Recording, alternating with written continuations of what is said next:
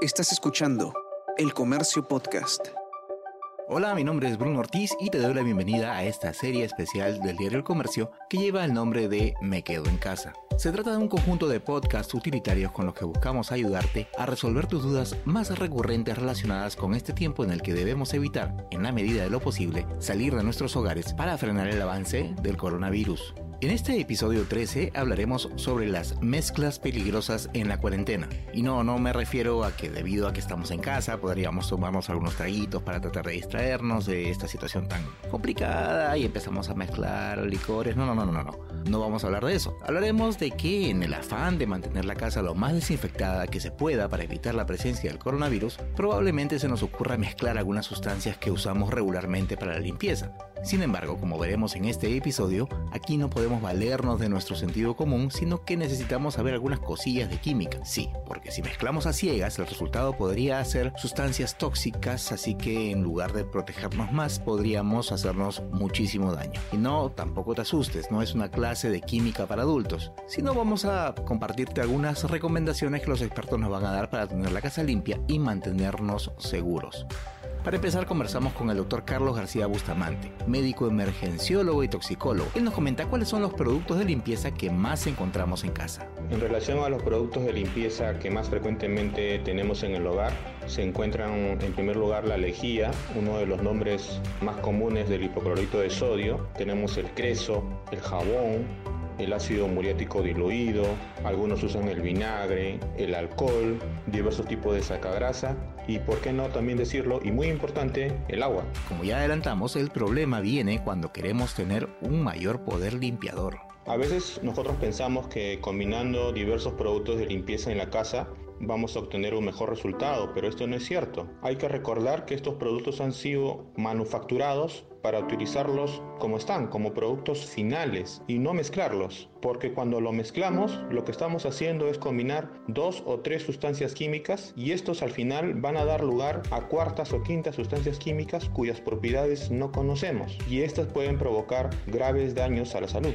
¿Cuáles son los principales riesgos de mezclar sustancias de limpieza sin el cuidado respectivo? Cuando nosotros mezclamos productos de limpieza entre sí, lo que estamos haciendo es formar nuevas sustancias y estas nuevas sustancias químicas pueden aparecer bajo la forma de gas, pueden generar calor, pueden salpicar y estas salpicaduras, esta generación de calor puede producir daño en nuestras mucosas, en nuestros ojos, en nuestra piel. Podemos inhalarlo y podernos producir irritación en la vía respiratoria. Tenemos que tener mucho cuidado. Y entre todas hay una combinación que puede ser bastante perjudicial. Una de las combinaciones más peligrosas es el intentar mezclar el ácido muriático diluido, que lo podemos encontrar aún en diversos productos de limpieza, junto con cualquiera de los otros productos de limpieza que podemos tener en el hogar. Recordemos que esta primera sustancia per se es muy irritante, incluso corrosiva, y al mezclarla con otras sustancias pueden generar productos químicos bajo la forma de gas, los cuales los podemos inhalar. Segundo, pueden provocarse salpicaduras y estas nos pueden caer en la piel o en los ojos. Segundo, se pueden formar sustancias potencialmente inflamables que hagan peligroso el ambiente en el cual nos encontramos. Así que esta es una de las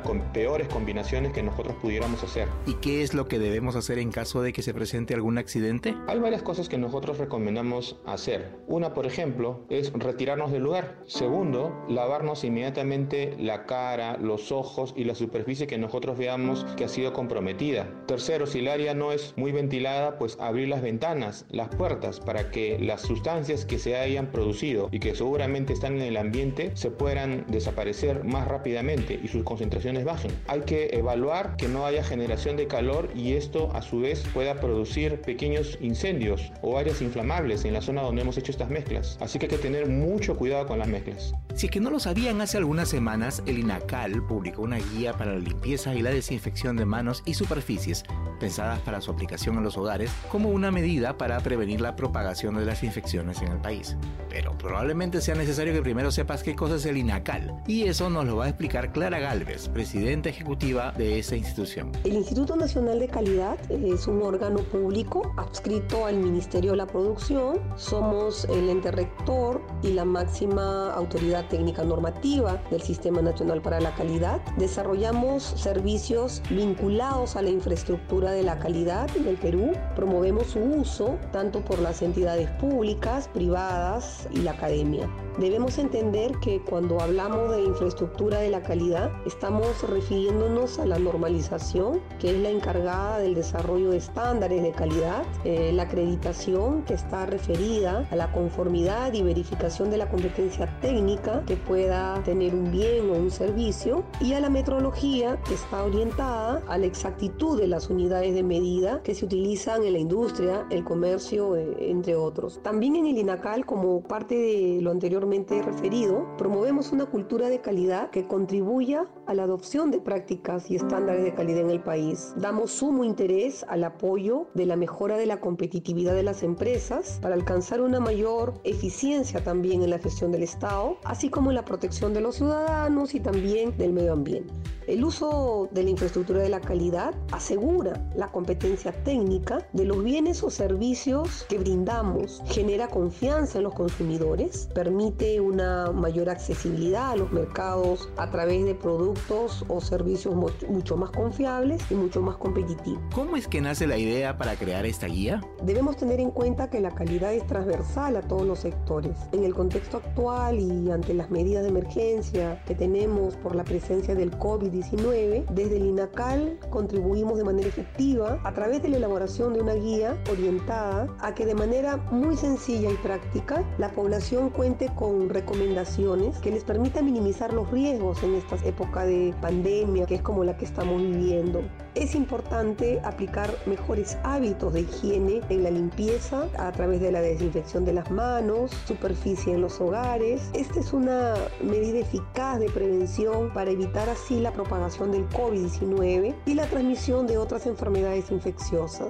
Por ello, y dada la naturaleza y la importancia de esta guía, pedimos que los medios nos ayuden a difundir esta guía para promover en la población prácticas de higiene adecuada y saludable. Esto permitirá afrontar y evitar la propagación de enfermedades, así como la propagación de organismos infecciosos, como lo es el COVID-19. Tener un mayor cuidado con los alimentos sensibles debido a una manipulación inadecuada, ¿no? O a la contaminación cruzada que puede darse por superficies que se encuentren contaminadas. Pero lo más interesante es que no solo se trata de un documento en donde se nos va a explicar de manera sencilla, pero muy precisa cómo debemos lavarnos correctamente las manos, así como realizar una limpieza adecuada de las superficies en nuestro hogar, sino que tiene bastante, bastante información de mucho interés para todos. La guía contiene información práctica para efectuar una correcta limpieza y, desinfección de manos, por ejemplo, así como el nivel de superficies en el hogar, apoyo en la desinfección con el uso de elementos químicos y su forma de utilización con las precauciones del caso,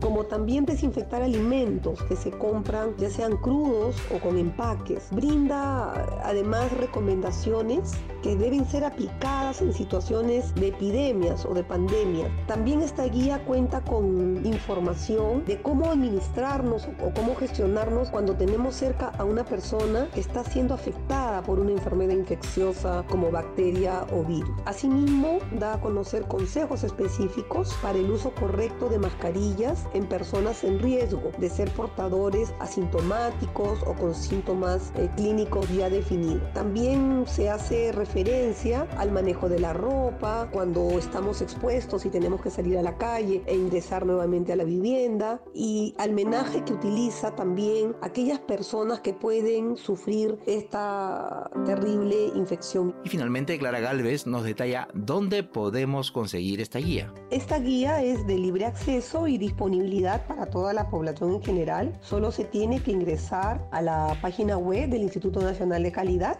www.inacal.gov.pe y allí podrán descargar fácilmente esta guía. Quiero aprovechar en pedir que todas las personas que descarguen esta guía nos ayuden a hacer el efecto réplica para que pueda llegar al mayor número de personas posibles. Hasta aquí hemos llegado con las mezclas peligrosas en la cuarentena, el episodio 13 de la serie Me quedo en casa un conjunto de podcasts producidos por el comercio para atender las dudas más recurrentes relacionadas con este tiempo en el que debemos evitar salir de nuestros hogares para así ayudar a frenar el avance del coronavirus. Mi nombre es Bruno Ortiz y nos escuchamos pronto. Esto fue Me Quedo en Casa